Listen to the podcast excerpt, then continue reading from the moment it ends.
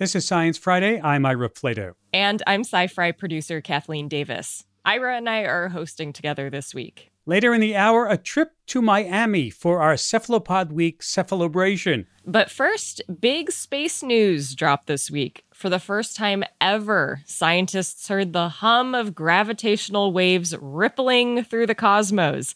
It's the kind of background noise set off by the motion of massive objects throughout the universe. Here to talk about this cosmic news and more is Maggie Koerth, science writer based in Minneapolis, Minnesota. Maggie, welcome back. Hi, thanks for having me. So, Maggie, talk me through this big physics news. So, first off, you kind of have to understand a little bit about what these gravitational waves are. So, imagine this entire universe exists on a giant trampoline. And if somebody bounced or moved around, there'd be a movement in the fabric near you. Even if they were really far away, it might be just this very faint movement. And that's this basic idea behind a decades long effort to document the existence of these gravitational waves. They're just kind of like the movement in the fabric of space time itself caused by things like black holes colliding. Okay, so how did scientists actually figure this out? Yeah, so what the scientists figured out this week is that they announced that they'd captured evidence that these of these waves and it's not the first time this has happened. You might remember a big gravitational wave discovery back in 2015 for instance. But what makes this different is that these are really massive black holes that are colliding and they're also much farther away. The the waves the movement in the fabric has much longer wavelengths. Kind of imagine like the difference between a child sort of bouncing nearby you on the trampoline and two full grown adults bouncing on a trampoline that stretches five miles away from you. To measure something that far and big, scientists had to develop a completely different way of going about the measurement process. And their solution was to hack the universe and turn the whole universe into a detection system. And to do this, they studied these natural radio waves that are produced by quickly spinning collapsed stars.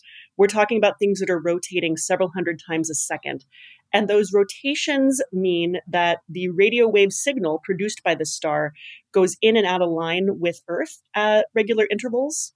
You could call them pulses, hence the name pulsars.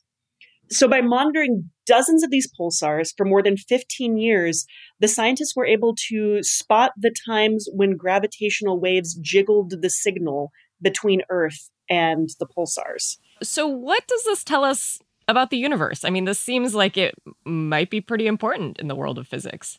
Yeah, well, first they want more data to verify it. The scientists were very careful not to fully claim discovery this week. There's a lot of like sort of talking around like, oh, we found evidence that could lead to a discovery kind of hedging. But one thing they're hoping for is that as they bring in more of this evidence, they might be able to figure out where the signals are coming from, which is to say, where a pair of black holes are actually colliding in space. And they could point their telescopes there and they could see one for the very first time. Okay, so let's move on to more space news. There could be an icy hidden planet in our galaxy, more specifically in the Oort cloud. But Maggie, what is that? Besides a wonderful thing to say over and over again, uh, the Oort cloud is a basically like imagine a giant sphere of snowballs surrounding our entire solar system and you've kind of got the idea. Only the snowballs in this case would be sort of frozen bits and bobs of planet making material something that scientists call planetesimals. And they were left over from the formation of our actual solar system planets but they got thrown away from the sun by the planet's gravity at least this is the theory. The Oort cloud is one of those things in space that is predicted to exist, but we don't actually know for certain that it does. No one's ever seen it. It's so far away that Voyager 1 is going to take 300 years to reach the edge. Wow. Yeah. so all of that background is important because a recent simulation of the mechanics of the early solar system suggests that there's a decent chance that it's not just planetesimals out there in the Oort cloud there could be a real full scale rogue planet floating around out there. And the simulations suggest that there's a 0.5% chance that a planet formed in our solar system and got thrown into the Oort cloud by the gravity of all of the other planets. But the more cool possibility and the more likely one, there's a 7% chance that our Oort cloud snagged a whole planet from some other solar system. Mm-hmm. Well, we'll just have to use our imaginations, I guess. Um, but let's come back down to Earth for our next story. And Earth is having some serious climate related air quality problems. A few weeks ago, here in New York City, the air was this murky orange color. And now I'm hearing that the Midwest is getting the worst of it. I mean, what's happening? Yeah, we had a, I'm in Minneapolis, we had a terrible week of air quality. Um, Chicago on Tuesday literally had the worst air quality in the world.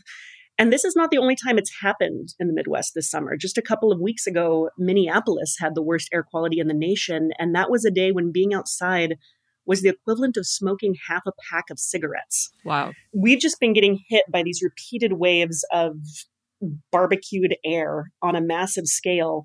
And it's all thanks to one of the worst forest fire years on record in Canada as of Tuesday afternoon, there were 488 fires burning in Canada, and more than half of them were listed as out of control. Smoke had even reached all the way to Europe. Wow. I mean, how do we keep ourselves safe? Fire season, though, typically peaks in Canada in July and August, so you can really expect more of this to come. And what experts recommend are a range of things. The first option is to basically stay inside with the windows shut and the AC running continuously, not just on auto cycle, so that you're sort of filtering the air as it comes into you. But if you have to be outside, you should be avoiding strenuous activities like jogging or mowing the lawn on bad air quality days. And masks can also help, particularly N95 masks. They won't filter out any like toxic gases that are in the smoke, but they will reduce the amount of those tiny particles that get into your lungs and throat and irritate things and lead to this scratchy throat situation that I am experiencing right this moment. Well, please stay safe out there, Maggie, and everyone else who's listening. Now, on to some other health news. There is a new weight loss drug that is currently being tested. Maggie, can you tell us about this? Yeah, so this is kind of part and parcel with the weight loss drugs that you've really heard about in the news all this past year, uh, Mounjaro and Ozempic.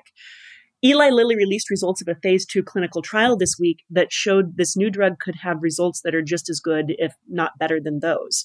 In an 11 month trial, people taking the new drug lost 24.2% of their body weight on average. Wow. Yeah, it's a lot. Um, the existing drugs, Mounjaro and Ozempic, are in the same ballpark 15 to 20% of body weight on average for the same length of trial, according to an article in Nature.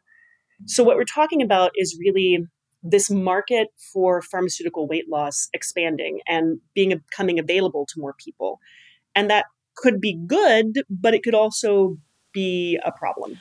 Yeah. So, like you said, I mean, people in these trials have lost almost a quarter of their weight on average. Is that safe? Well, that's one of the things that doctors are kind of trying to figure out a little bit. You know, the main side effects of these drugs, for the most part, have been nausea and vomiting.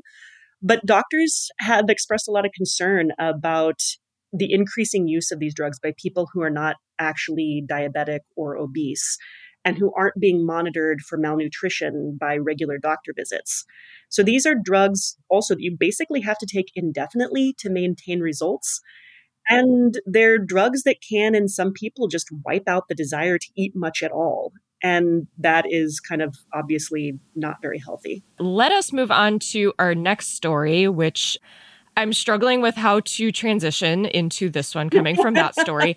But this story is about how our ancient ancestors may have been cannibals. Uh, Maggie, how did scientists figure this out? Yeah, there's a diet joke in there somewhere, but I don't know what it is. Yeah, I'm not even going to try.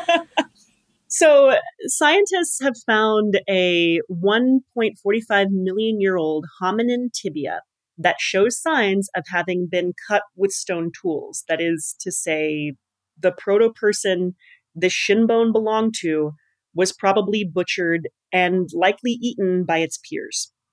And no one knows what specific species the bone came from, just that it's a human ancestor.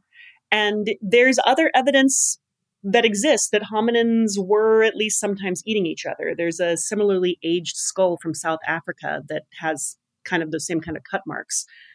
But this tibia is important because it was found in a part of what's now Kenya where the fossil record shows no contemporaneous signs of funeral rituals, which would be your kind of possible alternate explanation for why hominins might be cutting the flesh off of each other's bones.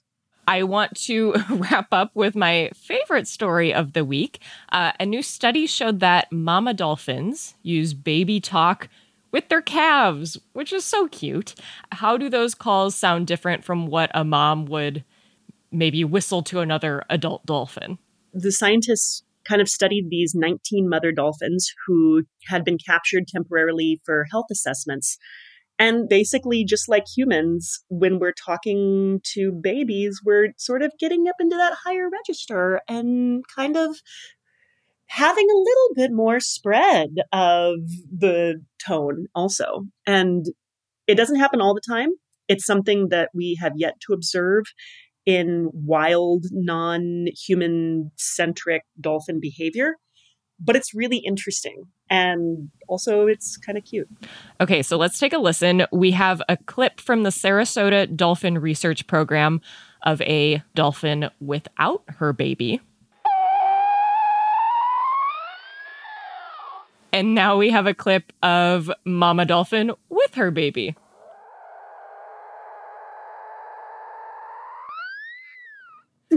Okay, I can tell that there's a little bit of a difference. Um, but what could this mom dolphin be saying? Do we know? Well, so this kind of comes back to another really cool fact about dolphins, which is that they kind of have names. Each dolphin has this little unique whistle that is sort of this identifier of themselves.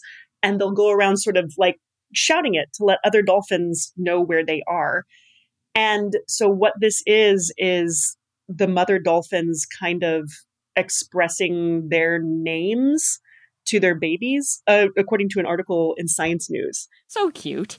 Maggie Koerth is a science writer based in Minneapolis, Minnesota. Maggie, thanks so much for joining us. Thank you so much for having me.